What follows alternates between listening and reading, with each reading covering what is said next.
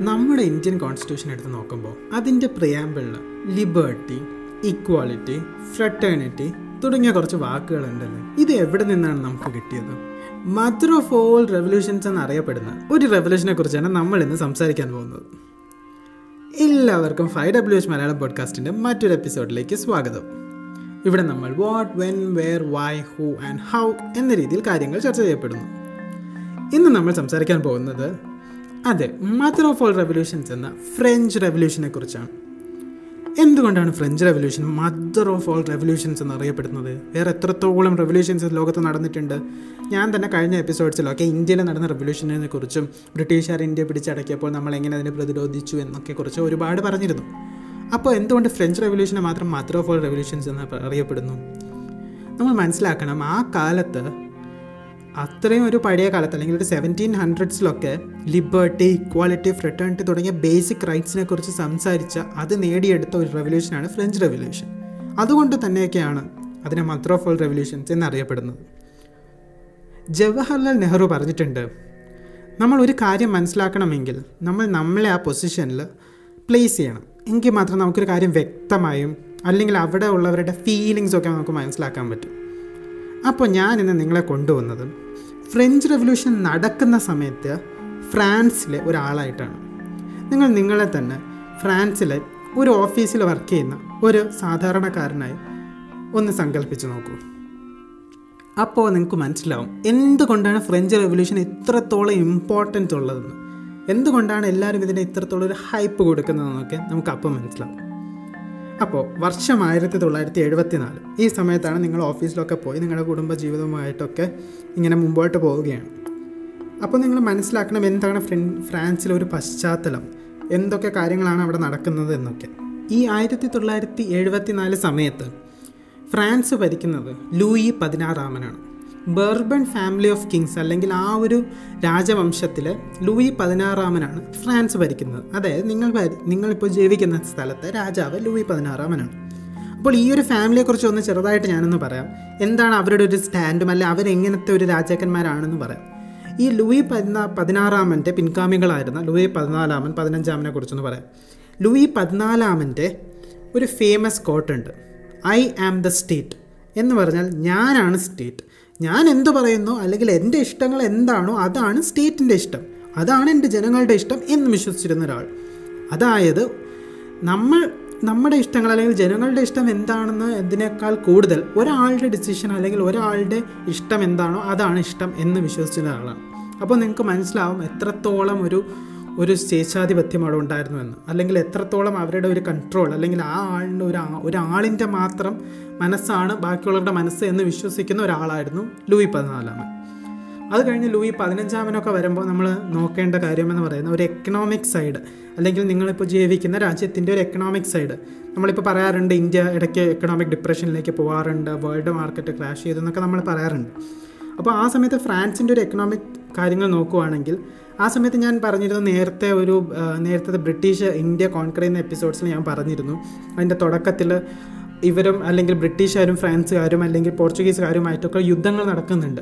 കാരണം ഇവർ ഷിപ്സ് ഉണ്ടാക്കി പല രാജ്യങ്ങളിലേക്കും പല സ്ഥലങ്ങളിലേക്കും പോയി അവിടെയൊക്കെ പിടിച്ചടക്കി അവരുടെ കോളനീസ് ആക്കാനാണ് അവർ ശ്രമിച്ചുകൊണ്ടിരിക്കുന്നത്. പക്ഷേ ആ സമയത്താണ് മറ്റ് രാജ്യങ്ങളും അല്ലെങ്കിൽ മറ്റ് യൂറോപ്യൻ രാജ്യങ്ങളും അവിടത്തേക്ക് വരുന്നുണ്ട്. അവരും യുദ്ധം ചെയ്യുന്നു. അപ്പോൾ ഇവർ തമ്മിലൊക്കെ യുദ്ധങ്ങൾ നടക്കുന്നുണ്ട്. കാരണം കൂടുതൽ സ്ഥലങ്ങൾ പിടിച്ചടക്കുക കൂടുതൽ കോളനികൾ അവരുടെ അധീനതയിൽ കൊണ്ടുവരാനൊക്കെ. ആ സമയത്ത് ഫ്രാൻസും ബ്രിട്ടനുമായിട്ടൊക്കെ യുദ്ധങ്ങൾ നടക്കുന്നുണ്ട്.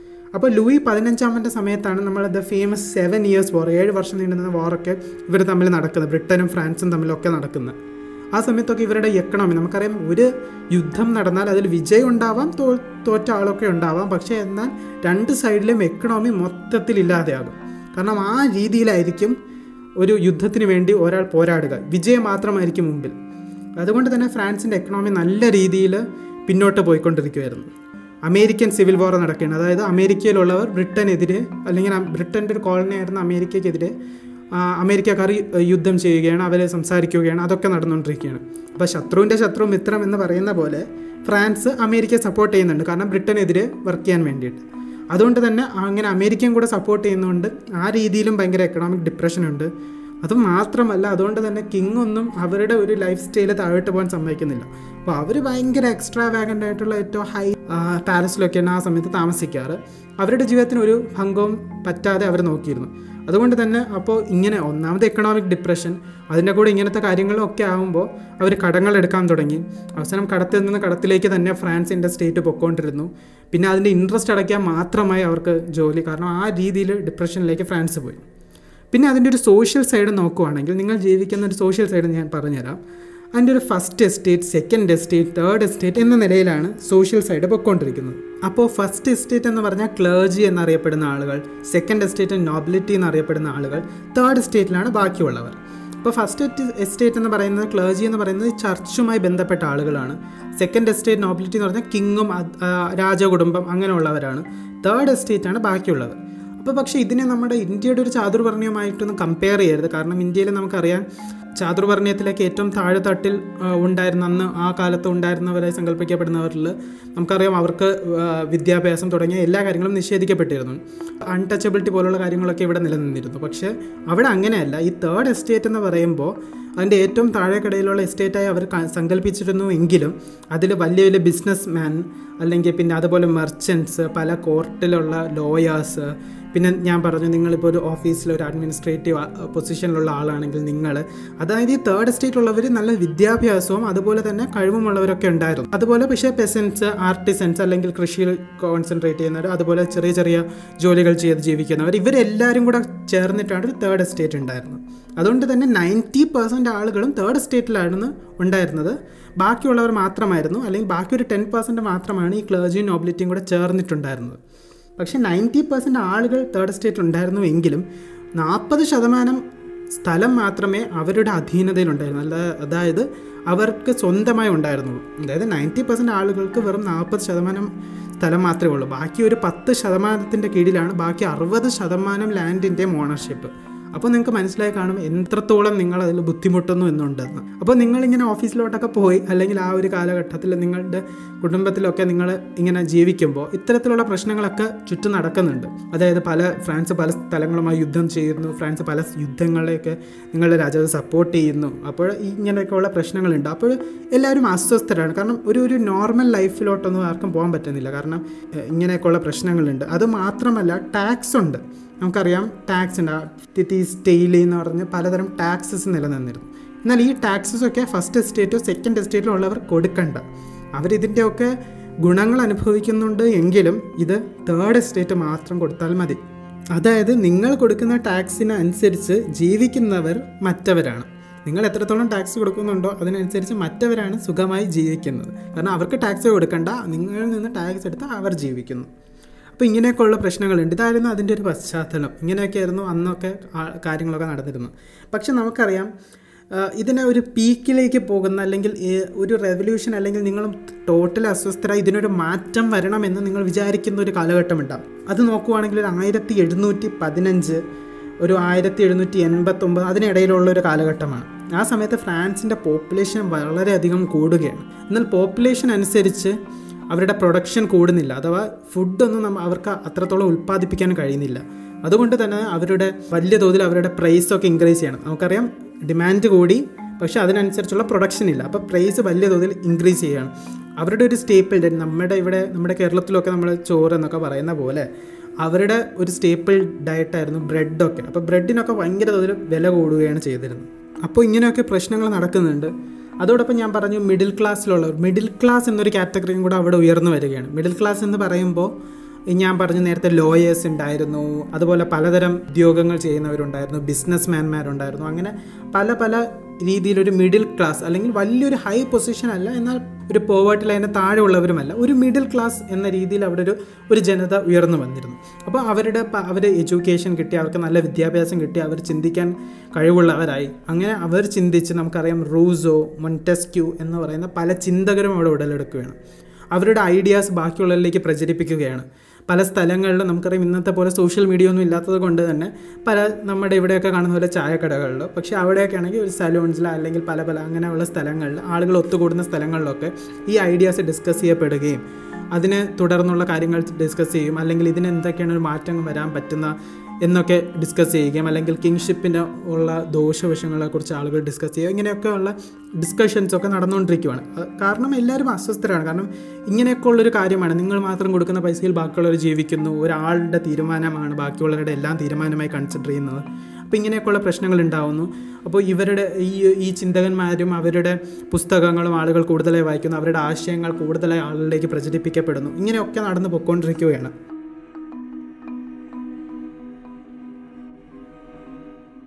അപ്പോൾ ഇത്തരം ആശയങ്ങൾ അന്ന് നിലനിന്നിരുന്ന പത്രങ്ങളിൽ കൂടെയും മറ്റ് വാർത്താ മാധ്യമങ്ങളിൽ കൂടെയും ഒക്കെ പ്രചരിക്കപ്പെടുന്നുണ്ട്. കൂടുതൽ കൂടുതൽ ആളുകൾ ഇതിനെക്കുറിച്ച് വായിക്കുന്നുണ്ട് അറിയുന്നുണ്ട് അവർ ചിന്തിക്കുന്നുണ്ട് എന്തുകൊണ്ടാണ് ഇതിനെ ഇങ്ങനെയൊക്കെ മാറ്റാൻ കഴിയും അല്ലെങ്കിൽ എന്തൊക്കെയാണ് ഇപ്പോഴത്തെ പ്രശ്നങ്ങൾ അവരുൾപ്പെടെ അനുഭവിക്കുന്ന പ്രശ്നങ്ങൾക്ക് എന്തൊക്കെയാണ് പ്രതിവിധി?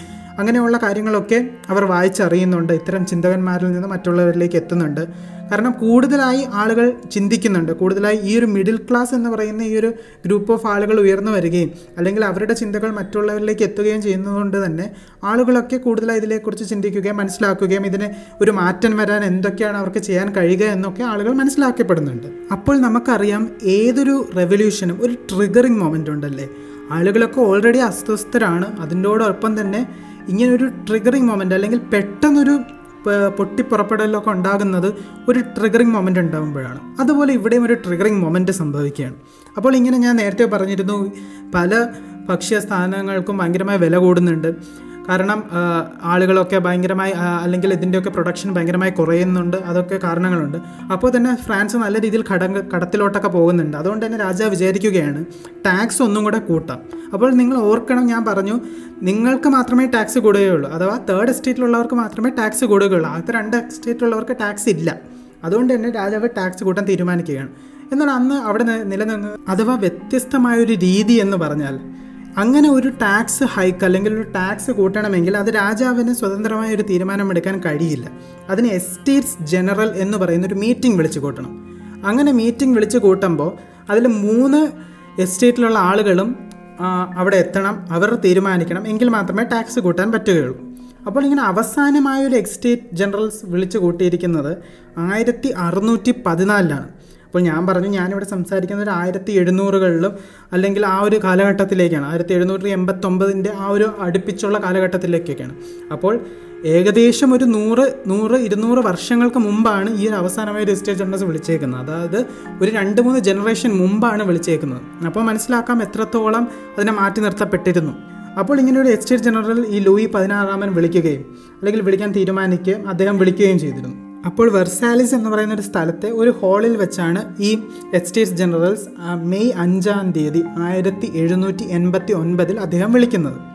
അപ്പോൾ ആളുകളൊക്കെ വരുന്നുണ്ട്. ഓരോ എസ്റ്റേറ്റിനെ റെപ്രസെന്റ് ചെയ്ത ആളുകളുണ്ട്. ഫസ്റ്റ് എസ്റ്റേറ്റ് റെപ്രസെന്റ് ചെയ്ത മുന്നൂറ് പേരും സെക്കൻഡ് എസ്റ്റേറ്റിനെ റെപ്രസെന്റ് ചെയ്ത മുന്നൂറ് പേരും അടുത്ത തേർഡ് എസ്റ്റേറ്റിനെ റെപ്രസെന്റ് അതായത് നിങ്ങൾ ഉൾപ്പെടുന്ന എല്ലാ എസ്റ്റേറ്റിനെ റെപ്രസെന്റ് ചെയ്ത് അറുന്നൂറ് പേരും വരുന്നുണ്ട്. തേർഡ് എസ്റ്റേറ്റിനെ മാത്രം റെപ്രസെന്റ് ചെയ്ത് അറുന്നൂറ് പേർ ബാക്കി രണ്ട് എസ്റ്റേറ്റിനെ റെപ്രസെന്റ് ചെയ്ത് മുന്നൂറ് വെച്ച് മുന്നൂറ് മുന്നൂറ് പേർ. അതായത് ടോട്ടൽ ഒരു ആയിരത്തി ഇരുന്നൂറ് പേരോളം അവിടെ ഉണ്ട്.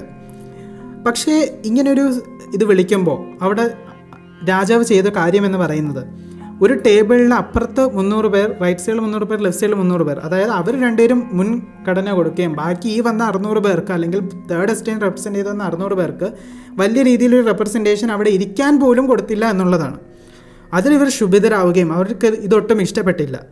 മറ്റുള്ളവരെയൊക്കെ റെപ്രസെന്റ് ചെയ്ത് അല്ലെങ്കിൽ ഈ ഒരു നയന്റി പെർസെന്റ് അടങ്ങുന്ന പോപ്പുലേഷനെ റെപ്രസെന്റ് ചെയ്താണ് ഇവരിവിടെ നിൽക്കുന്നത്. പക്ഷേ അവർക്ക് ഇരിക്കാൻ പോലും അല്ലെങ്കിൽ അവർ ബാക്കിൽ നിൽക്കേണ്ട അവസ്ഥയാണ്. ഇരിക്കാൻ പോലും ഒരു അവസരം കൊടുക്കാത്തതുകൊണ്ട് അവർ അതിൽ ക്ഷുഭിതരാവുകയും അവർ അവിടെ നിന്ന് ഇറങ്ങി പോവുകയുമാണ് ചെയ്യുന്നത്. ഇതാണ് ഒരു ട്രിഗറിങ് മൊമെന്റ് അല്ലെങ്കിൽ ഈ ടാക്സ് കൂടണം അല്ലെങ്കിൽ ഇവിടെ നിന്നും ഇവർക്കൊരു സീറ്റ് പോലും കൊടുക്കാതെ ഈ ഒരു ഈ ഒരു പ്രശ്നമാണ് ഒരു ട്രിഗറിങ് മൊമെന്റ് ആയിട്ട് അവിടെ ആക്ട് ചെയ്യുന്നത്. ഇവർ അവിടെ നിന്ന് ഇറങ്ങി പോവുകയും ഇവർ അവിടെ തന്നെയുള്ള മറ്റൊരു ടെന്നീസ് കോർട്ടിൽ ഇരുപതാം തീയതി ജൂൺ ഇരുപതാം തീയതി ഒത്തുകൂടുകയും അവർ അതൊരു നാഷണൽ അസംബ്ലി അല്ലെങ്കിൽ ഒരു നാഷണൽ അസംബ്ലിക്ക് വേണ്ടി അല്ലെങ്കിൽ നാഷണൽ അസംബ്ലി ഫ്രാൻസിൽ ഉണ്ടാവണമെന്നും അതിനൊരു കോൺസ്റ്റിറ്റ്യൂഷൻ ഉണ്ടാവണമെന്നും ആഗ്രഹിച്ച് അവർ ഒരു കോൺസ്റ്റിറ്റ്യൂഷൻ ഉണ്ടാക്കാൻ വേണ്ടി ശ്രമിക്കുകയാണ്. അവർ അവരെ തന്നെ സ്വയമായി നാഷണൽ അസംബ്ലി എന്ന് പ്രഖ്യാപിക്കുകയും അതോടൊപ്പം ഒരു കോൺസ്റ്റിറ്റ്യൂഷൻ ഉണ്ടാക്കി മൊണാർക്കിയെ അതിന്റെ പവേഴ്സിനെ ഒന്ന് ഒന്ന് വെട്ടിക്കുറയ്ക്കണം എന്നൊക്കെ ഇവർ ആഗ്രഹിച്ച് അവർ ഒരു കോൺസ്റ്റിറ്റ്യൂഷൻ ഉണ്ടാക്കാൻ വേണ്ടി തയ്യാറെടുക്കുകയാണ്. അഥവാ അവർ കോൺസ്റ്റിറ്റ്യൂഷൻ ഉണ്ടാക്കിക്കൊണ്ടിരിക്കുകയാണ് അവിടെ മിറാബിയോ അബീസീസ് പോലുള്ള മറ്റ് പല നേതാക്കളും അവരോടുണ്ട് ഈ ഞാൻ പറഞ്ഞ മിറാബിയോ അബീസീസ് പോലുള്ളവർ നോബൽ ഫാമിലിയിൽ ഉൾപ്പെട്ടവരാണ്. എന്നാലും അവർ മറ്റുള്ളവരുടെ സാഹചര്യങ്ങൾ മനസ്സിലാക്കുകയും അവരിലേക്ക് ഇറങ്ങി പ്രവർത്തിക്കുകയുമാണ് ചെയ്തത്. അപ്പോൾ നിങ്ങൾ മനസ്സിലാക്കണം ഈ സമയത്ത് ഇങ്ങനെയൊക്കെ അല്ലെങ്കിൽ ഇങ്ങനെയൊക്കെ കാര്യങ്ങൾ ഇവിടെ നടക്കുമ്പോൾ തന്നെ മറ്റ് സ്ഥലങ്ങളിൽ അല്ലെങ്കിൽ ഫ്രാൻസിന്റെ മറ്റു മറ്റ് സ്ഥലങ്ങളിൽ വേറെ പല കാര്യങ്ങളും നടക്കുന്നുണ്ട്. അപ്പോൾ ഇങ്ങനൊരു നാഷണൽ അസംബ്ലി ഉണ്ടാവുന്നുണ്ടെന്നും അവിടെ ഇങ്ങനെയൊക്കെ പ്രശ്നങ്ങൾ നടക്കുന്നുണ്ടെന്നുമുള്ള വാർത്തകൾ ഫ്രാൻസിന്റെ മറ്റ് പല സ്ഥലങ്ങളിലേക്കും പ്രചരിക്കപ്പെട്ടിരുന്നു.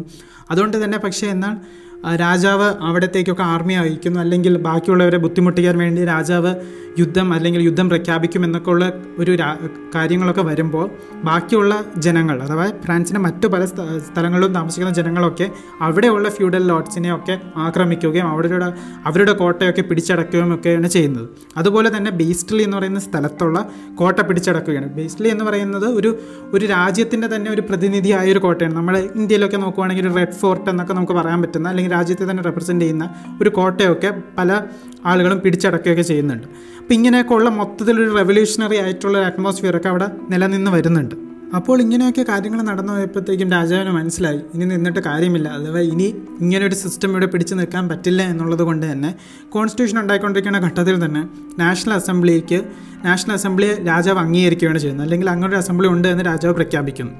അവർ അതിനെ തുടർന്ന് അവിടെ ഒരു ലോ പാസ്സാക്കുകയും അല്ലെങ്കിൽ ആ ഓഗസ്റ്റ് നാലാം തീയതി ആയിരത്തി എഴുന്നൂറ്റി എൺപത്തി ഒൻപതിൽ ഒരു ലോ പാസ്സാക്കി അവിടുത്തെ ഫ്യൂഡൽ സിസ്റ്റം മൊത്തത്തിൽ അങ്ങ് അബോളിഷ് ചെയ്യുകയാണ് അതായത് മറ്റു രീതിയിൽ അല്ലെങ്കിൽ ഈ ഒരു തേർഡ് എസ്റ്റേറ്റിന് മാത്രം ഉണ്ടാവുന്ന ടാക്സസ് പോലുള്ള കാര്യങ്ങളൊക്കെ അബോളിഷ് ചെയ്തു ചർച്ചിന്റെ പല സ്ഥലങ്ങളും പിടിച്ചെടുക്കുകയൊക്കെയാണ് ചെയ്യുന്നത്. ഈ ഒരു ഈ ഒരു പുതിയ ലോ കൊണ്ട്. അങ്ങനെ ആ സമയത്ത് ഫ്രാൻസ് ഒരു കോൺസ്റ്റിറ്റ്യൂഷണൽ മൊണാർക്കി ആവുകയാണ്. അതായത് ഒരു കോൺസ്റ്റിറ്റ്യൂഷൻ ഉണ്ട് അതുപോലെ തന്നെ ഒരു മൊണാർക്കിയും ഉണ്ട്. അല്ലെങ്കിൽ കിങ് ഉണ്ട് പക്ഷെ ഒരു കോൺസ്റ്റിറ്റ്യൂഷനും ഉണ്ട് എന്നുള്ളത് നമ്മുടെ ഇപ്പോൾ നമുക്ക് നോക്കുകയാണെങ്കിൽ നമുക്ക് ബ്രിട്ടനുമായിട്ടൊക്കെ ഒന്ന് റിലേറ്റ് ചെയ്യാൻ പറ്റുന്ന രീതിയിലുള്ളൊരു കാര്യം. അപ്പോൾ ഇപ്പോൾ നാഷണൽ അസംബ്ലി ഉണ്ട് എന്ന് പറയുമ്പോഴും അവിടെ നമ്മൾ മനസ്സിലാക്കണം നാഷണൽ അസംബ്ലിയിൽ എല്ലാവർക്കും ഒന്നും റെപ്രസെന്റേഷൻ ഇല്ല. ഞാൻ നേരത്തെ പറഞ്ഞിരുന്നത് മിഡിൽ ക്ലാസ് എന്ന് പറയുന്ന ഒരു വലിയ സ്പെക്ട്രം ഓഫ് ആളുകളായിരുന്നു. അതായത് ഡോക്ടേഴ്സ് ലോയേഴ്സ് അത് മുതൽ പെസൻസ് കൃഷിക്കാരും അല്ലെങ്കിൽ ചെറിയ ചെറിയ ജോലികൾ ചെയ്ത് ജീവിക്കുന്നവർ അങ്ങനെ ഒരു വലിയ സ്പെക്ട്രം ഓഫ് ആളുകളായിരുന്നു. അതിൽ തന്നെ ഈ നാഷണൽ അസംബ്ലി വന്നപ്പോൾ ഇതിൽ മിഡിൽ ക്ലാസ്സിൽ ഉയർന്നു നിന്നവർ മാത്രമേ നാഷണൽ അസംബ്ലിയിലേക്ക് എത്തിയത്.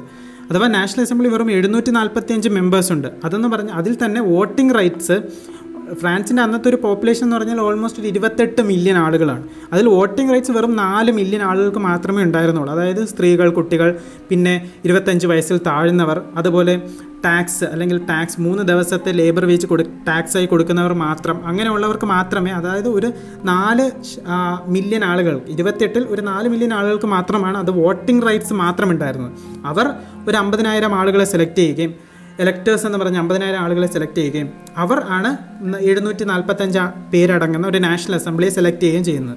അതുകൊണ്ട് നമുക്ക് മനസ്സിലാക്കാം കുറേ പേരെ ഇവിടെ അവോയ്ഡ് ചെയ്തിരുന്നു. സ്ത്രീകൾ അതുപോലെ മറ്റ് ജോലി ചെയ്യുന്നവർ അല്ലെങ്കിൽ ഈ ഒരു മൂന്ന് ദിവസത്തെ ടാക്സ് കൊടുക്കാൻ പറ്റാത്തവർ പോലുള്ളവരെയൊക്കെ ഇവിടെ മാറ്റി നിർത്തി നിർത്തിവിടും. അതായത് ഇങ്ങനെ ഒരു നാഷണൽ അസംബ്ലി വന്നുവെങ്കിലും കുറേ പേരെ മാറ്റി നിർത്തപ്പെട്ടിരുന്നു. ആ സമയത്ത് അതും ഒരു പ്രശ്നമായൊക്കെ വന്നിരുന്നു. പക്ഷേ ഇങ്ങനെ ഒരു ഒരു ഒരു പുതിയൊരു ഒരു റെവല്യൂഷണറി ഗവൺമെന്റ് വന്നതുകൊണ്ട് തന്നെ ആ സമയത്ത് പെട്ടെന്ന് അതൊരു പ്രശ്നമായില്ല എങ്കിലും ഇതൊക്കെ ആളുകളുടെ മനസ്സിലുണ്ടായിരുന്നു ആ സമയത്ത് അവരുടെ കോൺസ്റ്റിറ്റ്യൂഷൻ അവർ ഡിക്ലെയർ ചെയ്തു. അതിന് declaration of rights of man and citizen എന്ന കോൺസ്റ്റിറ്റ്യൂഷൻ അവർ ഡിക്ലെയർ ചെയ്തിരുന്നു. അതിലാണ് നമ്മൾ ഞാൻ നേരത്തെ പറഞ്ഞ ലിബർട്ടി ഇക്വാലിറ്റി ഫ്രട്ടേണിറ്റി തുടങ്ങിയ കാര്യങ്ങളെക്കുറിച്ച് അതിലാണ് പരാമർശിക്കപ്പെട്ടിരുന്നത്. പക്ഷേ ഈ സമയത്ത് രാജാവ് ഈ നാഷണൽ അസംബ്ലിക്ക് വേണ്ടി ചെയ്തുവെങ്കിൽ അല്ലെങ്കിൽ അവരെ അംഗീകരിച്ചുവെങ്കിലും രാജാവ് ഇതിൽ ഒട്ടും സന്തുഷ്ടനായിരുന്നില്ല. മറ്റ് സ്ഥലങ്ങൾ അതായത് ഫ്രാൻസുമായി ചേർന്ന് കിടന്നിരുന്ന മറ്റ് സ്ഥലങ്ങളും അല്ലെങ്കിൽ പേർഷ്യ ഓസ്ട്രിയ പോലുള്ള അടുത്തടുത്തുള്ള സ്ഥലങ്ങളിലെ രാജാക്കന്മാരും ഈ ഒരു ഡെവലപ്മെന്റിനെ ഒരു പ്രശ്നമായി കണ്ടിരുന്നു. കാരണം ആളുകൾ ഒരു റെവല്യൂഷണറി ഗവൺമെന്റ് ഉണ്ടാക്കുകയും മൊണാർക്കിയെ അബോളിഷ് ചെയ്യുകയും ചെയ്യുന്ന ഒരു കാര്യത്തെ അവരും ഒരു പ്രശ്നമായി കണ്ടിരുന്നു. കാരണം ഇങ്ങനെയൊക്കെ കാര്യങ്ങൾ അവരുടെ രാജ്യത്തും നടക്കാമല്ലോ എന്നവർ ചിന്തിച്ച് ഒരു പ്രശ്നമായി കണ്ടിരുന്നു. അവർ ഫ്രാൻസിലെ ലൂയി പതിനാറാമനുമായി ഒരു ധാരണയിലെത്തുകയും ഈ ഒരു നാഷണൽ അസംബ്ലിയെ അടിച്ചമർത്താം എന്നൊരു ധാരണയിൽ അവർ എത്തുകയാണ് ചെയ്യുന്നത്. എന്നാൽ ഇത് മനസ്സിലാക്കുന്ന നാഷണൽ അസംബ്ലി ഏപ്രിൽ ആയിരത്തി എഴുന്നൂറ്റി തൊണ്ണൂറ്റി രണ്ടിൽ പെർഷ്യയും ഓസ്ട്രിയയുമായി വോർ ഡിക്ലെയർ ചെയ്യുകയാണ്. അപ്പോൾ ഇങ്ങനൊരു സാഹചര്യം ഉണ്ടാകുമ്പോൾ അല്ലെങ്കിൽ ഞാൻ പറഞ്ഞ നാഷണൽ അസംബ്ലി എന്ന് പറയുന്നത് കുറേ ആളുകൾ അല്ലെങ്കിൽ പുതിയൊരു ഗവൺമെന്റ് ആണ് എങ്കിലും ഞാൻ പറഞ്ഞ നേരത്തെ ഒരു ഒരു കുറേ റെപ്രസെന്റേഷൻ അവിടെ ഇല്ലായിരുന്നു. അല്ലെങ്കിൽ അവർക്കൊന്നും വോട്ടിംഗ് റൈറ്റ്സ് ഇല്ലായിരുന്നു. അതുകൊണ്ട് ഈ ഒരു ചെറിയ തോതിൽ ആളുകൾ ഈ ഒരു ഇങ്ങനൊരു വോർ നടത്താമെന്ന് ഡിക്ലെയർ ചെയ്യുകയും അവർ പ്രഖ്യാപിക്കുകയും ചെയ്തു. അതുകൊണ്ട് തന്നെ പലതരം ആളുകൾ അല്ലെങ്കിൽ പുരുഷന്മാർക്കൊക്കെ ഈ ഒരു വാറിലേക്ക് പങ്കെടുക്കേണ്ടി വരികയും അതോടൊപ്പം തന്നെ പക്ഷേ സ്ത്രീകൾക്ക് കുടുംബം നോക്കേണ്ടി വരികയും അവിടെ ഭയങ്കരമായ എക്കണോമിക് ഡിഫിക്കൽട്ടീസ് വരുന്നു. ഞാൻ പറഞ്ഞു നേരത്തെ പോലെയുള്ള ഫുഡ് ഐറ്റംസിനൊക്കെ ഭയങ്കരമായി വില കൂടുന്നു. അങ്ങനെ പ്ര മൊത്തത്തിലൊരു പ്രശ്നമായി വരുന്നു. ഈ സമയത്ത് മറ്റു മറ്റ് കുറേ കുറേ ക്ലബ്ബുകൾ അവിടെ വരികയാണ്. അതായത് സ്ത്രീകൾക്ക് വേണ്ടി കുറേ ക്ലബ്ബുകൾ വരുന്നു. അല്ലെങ്കിൽ ക്ലബ്ബ് എന്ന് പറയുമ്പോൾ ഒരു തരം അവർ ഡിസ്കസ് ചെയ്യുന്ന അല്ലെങ്കിൽ ഇങ്ങനെയൊക്കെ ഇതിനൊക്കെ ഒരു മാറ്റം വരാം എന്നവർ ചിന്തിക്കുന്ന കുറേ ക്ലബ്ബുകൾ അങ്ങനെ വന്നൊരു ക്ലബ്ബ് ഉണ്ട് അവിടെ ജാക്കോബിൻ ക്ലബ്ബ് എന്ന് പറയുന്നത്. മാക്സി മില്യൻ റോബസ്പിയർ എന്നൊരാളുടെ നേതൃത്വത്തിൽ ഒരു ക്ലബ്ബ് വന്നതാണ്. ജാക്കോബിൻ ക്ലബ്ബ് അവർ ഇതിനൊക്കെ എതിരായിരുന്നു. അല്ലെങ്കിൽ ഇങ്ങനെയൊക്കെ ഒരുപാട് ഈ പ്രശ്നങ്ങൾ അല്ലെങ്കിൽ ഞാൻ പറഞ്ഞു എക്കണോമിക്കൽ പരമായ പ്രശ്നങ്ങൾ യുദ്ധം നടക്കുന്നു. അതിനൊക്കെ എതിരായി വന്നു ഈ ഒരു ക്ലബ്ബ് അങ്ങനെ ഈ ഒരു ക്ലബിന്റെ ഇമ്പോർട്ടൻസ് കൂടിക്കൂടി വരികയും ആയിരത്തി എഴുന്നൂറ്റി തൊണ്ണൂറ്റി രണ്ടിൽ അവർ ഓഗസ്റ്റ് പത്താം തീയതി അവർ രാജാവിന്റെ പാലസ് ആക്രമിക്കുകയും രാജാവിനെ പിടിച്ചെടുക്കുകയും അവിടെ മൊണാർക്കി മൊത്തത്തിൽ നാഷണൽ അസംബ്ലിയുടെ സഹായത്തോടെ മൊണാർക്കി മൊത്തത്തിൽ അബോളിഷ് ചെയ്യുകയുമാണ് ചെയ്തത്. എന്നാൽ ഞാൻ പറഞ്ഞു ഈ മാക്സിമിലിയൻ റോബേഴ്സ്പിയർ എന്ന് പറയുന്ന ഈ ജാക്കോബിൻ ക്ലബിന്റെ നേതൃത്വം വഹിച്ചിരുന്ന ആൾ അത്ര ഒരു ഒരു ഒരു നല്ല ആൾ അല്ലെങ്കിൽ ആ ഒരു രീതിയിൽ അല്ലെങ്കിൽ ആ ഒരു അതിനെല്ലാത്തിന്റെ ഒരു നല്ല സൈഡ് മാത്രം കാണുന്ന ഒരാളല്ലായിരുന്നു. അതുകൊണ്ട് തന്നെ രാജാവിനെ പിടിച്ചടക്കുകയും രാജ്ഞി പോലുള്ള ആളുകളെ പിടിച്ചടക്കുകയും കുറച്ച് കഴിഞ്ഞ് അവരെ വധിക്ക വധിക്കപ്പെടുകയാണ് ചെയ്തത്. കാരണം അവിടുത്തെ ഒരു കോൺസ്റ്റിറ്റ്യൂഷൻ അല്ലെങ്കിൽ കോൺസ്റ്റിറ്റ്യൂഷന്റെ സഹായത്തോടെ തന്നെ റിപ്പബ്ലിക്കായി അഥവാ റിപ്പബ്ലിക്കായി എന്ന് പറയുമ്പോൾ മൊത്തത്തിൽ മൊണാർക്കി അബോളിഷ് ചെയ്തു. അല്ലെങ്കിൽ രാജഭരണം അബോളിഷ് ചെയ്ത് റിപ്പബ്ലിക് ആവുകയാണ് ചെയ്തത്. അങ്ങനെ ഈ ജാക്കോബിൻ ക്ലബ്ബ് പിന്നെ അത് കഴിയുമ്പോൾ അവർ ഭരണത്തിലേക്ക് വരികയാണ് ചെയ്യുന്നത്. അപ്പോൾ ജാക്കോബിൻ ക്ലബിന്റെ റോബസ്പിയറിനെ കുറിച്ച് ഞാൻ പറഞ്ഞു. അതുപോലെ തന്നെ ഈ സമയത്ത് അല്ലെങ്കിൽ ആയിരത്തി എഴുന്നൂറ്റി തൊണ്ണൂറ്റി മൂന്ന് മുതൽ ആയിരത്തി എഴുന്നൂറ്റി തൊണ്ണൂറ്റി നാല് വരെ ഉള്ള കാലഘട്ടത്തെയാണ് റെയിൻ ഓഫ് ടെറർ എന്ന് പറയുന്നത്. കാരണം ഈ റോബസ്പിയറിന്റെ നേതൃത്വത്തിലുള്ള ഒരു ഭരണമായിരുന്നു. അദ്ദേഹത്തിന് ഇഷ്ടമില്ലാത്ത ആളുകളെയൊക്കെ പിടിച്ചടക്കുകയും അവരെ കൊന്നുകളയുകയുമാണ് അദ്ദേഹം ചെയ്തിരുന്നത്. അദ്ദേഹത്തിന് ആരെ ഇഷ്ടമല്ല? അദ്ദേഹത്തിന്റെ പാർട്ടിയിൽ തന്നെ ഉള്ളവരെ അദ്ദേഹം പിടിച്ചടക്കും. അല്ലെങ്കിൽ അദ്ദേഹത്തിന്റെ ആശയങ്ങളുമായി ചേർന്ന് പോകാത്തവരെ പിടിച്ചടക്കുകയും അവരെ കൊല്ലുകയും ഒക്കെയാണ് ഇദ്ദേഹം ചെയ്തിരുന്നത്. അതുപോലെ തന്നെ മറ്റ് പാർട്ടിയിലുള്ളവർ ക്ലർജി നോബൽസ് നേരത്തെ ഞാൻ പറഞ്ഞ പല എസ്റ്റേറ്റിലുള്ളവർ അവരെയൊക്കെ പിടിച്ചടക്കുകയും അവരെയൊക്കെ കൊന്നുകളയുകയും ഒക്കെ ഇദ്ദേഹം ചെയ്തിരുന്നു. വലിയ തോതിലൊരു പ്രശ്നമുണ്ടായിരുന്നു. ഇക്വാളിറ്റി കൊണ്ടുവരാൻ വേണ്ടി എന്നുള്ള വ്യാജേന ഇദ്ദേഹം പല കാര്യങ്ങളും ചെയ്തു. അതുപോലൊരു കാര്യമായിരുന്നു അദ്ദേഹം എല്ലാവർക്കും ഒരുതരം ആഹാരം മാത്രം കഴിക്കുക എന്നുള്ള രീതിയിലേക്ക് കൊണ്ടുവന്നു. ഫ്രാൻസിൽ അന്ന് നിലനിന്നിരുന്ന മാഡം സാർ എന്നുള്ള വിളികളൊക്കെ മാറ്റിയിട്ട് എല്ലാവരും സിറ്റിസൺസ് എന്ന് മാത്രം വിളിക്കുക എന്നുള്ള രീതി കൊണ്ടുവരുന്നു. അങ്ങനെയുള്ള പലതരം റെവല്യൂഷണറി ആയിട്ടുള്ള അഥവാ അദ്ദേഹത്തിന്റെ കാഴ്ചപ്പാടിൽ ഇക്വാളിറ്റി കൊണ്ടുവരണം എന്നൊരു ആഗ്രഹത്തോടെ കൊണ്ടുവന്ന പല കാര്യങ്ങളും ഇങ്ങനെ പ്രശ്നങ്ങളായിരുന്നു. അദ്ദേഹത്തിന്റെ എതിരെ നിൽക്കുന്ന ആരെയും അദ്ദേഹം കൊന്നുകളയുന്നു. അങ്ങനെ മൊണാർക്കി അബോളിഷ് ചെയ്തു എങ്കിലും ഒരു കൈൻഡ് ഓഫ് മൊണാർക്കിൽ ഗവൺമെന്റ് തന്നെ അവിടെ വീണ്ടും നിലനിന്ന് വന്നിരുന്നു.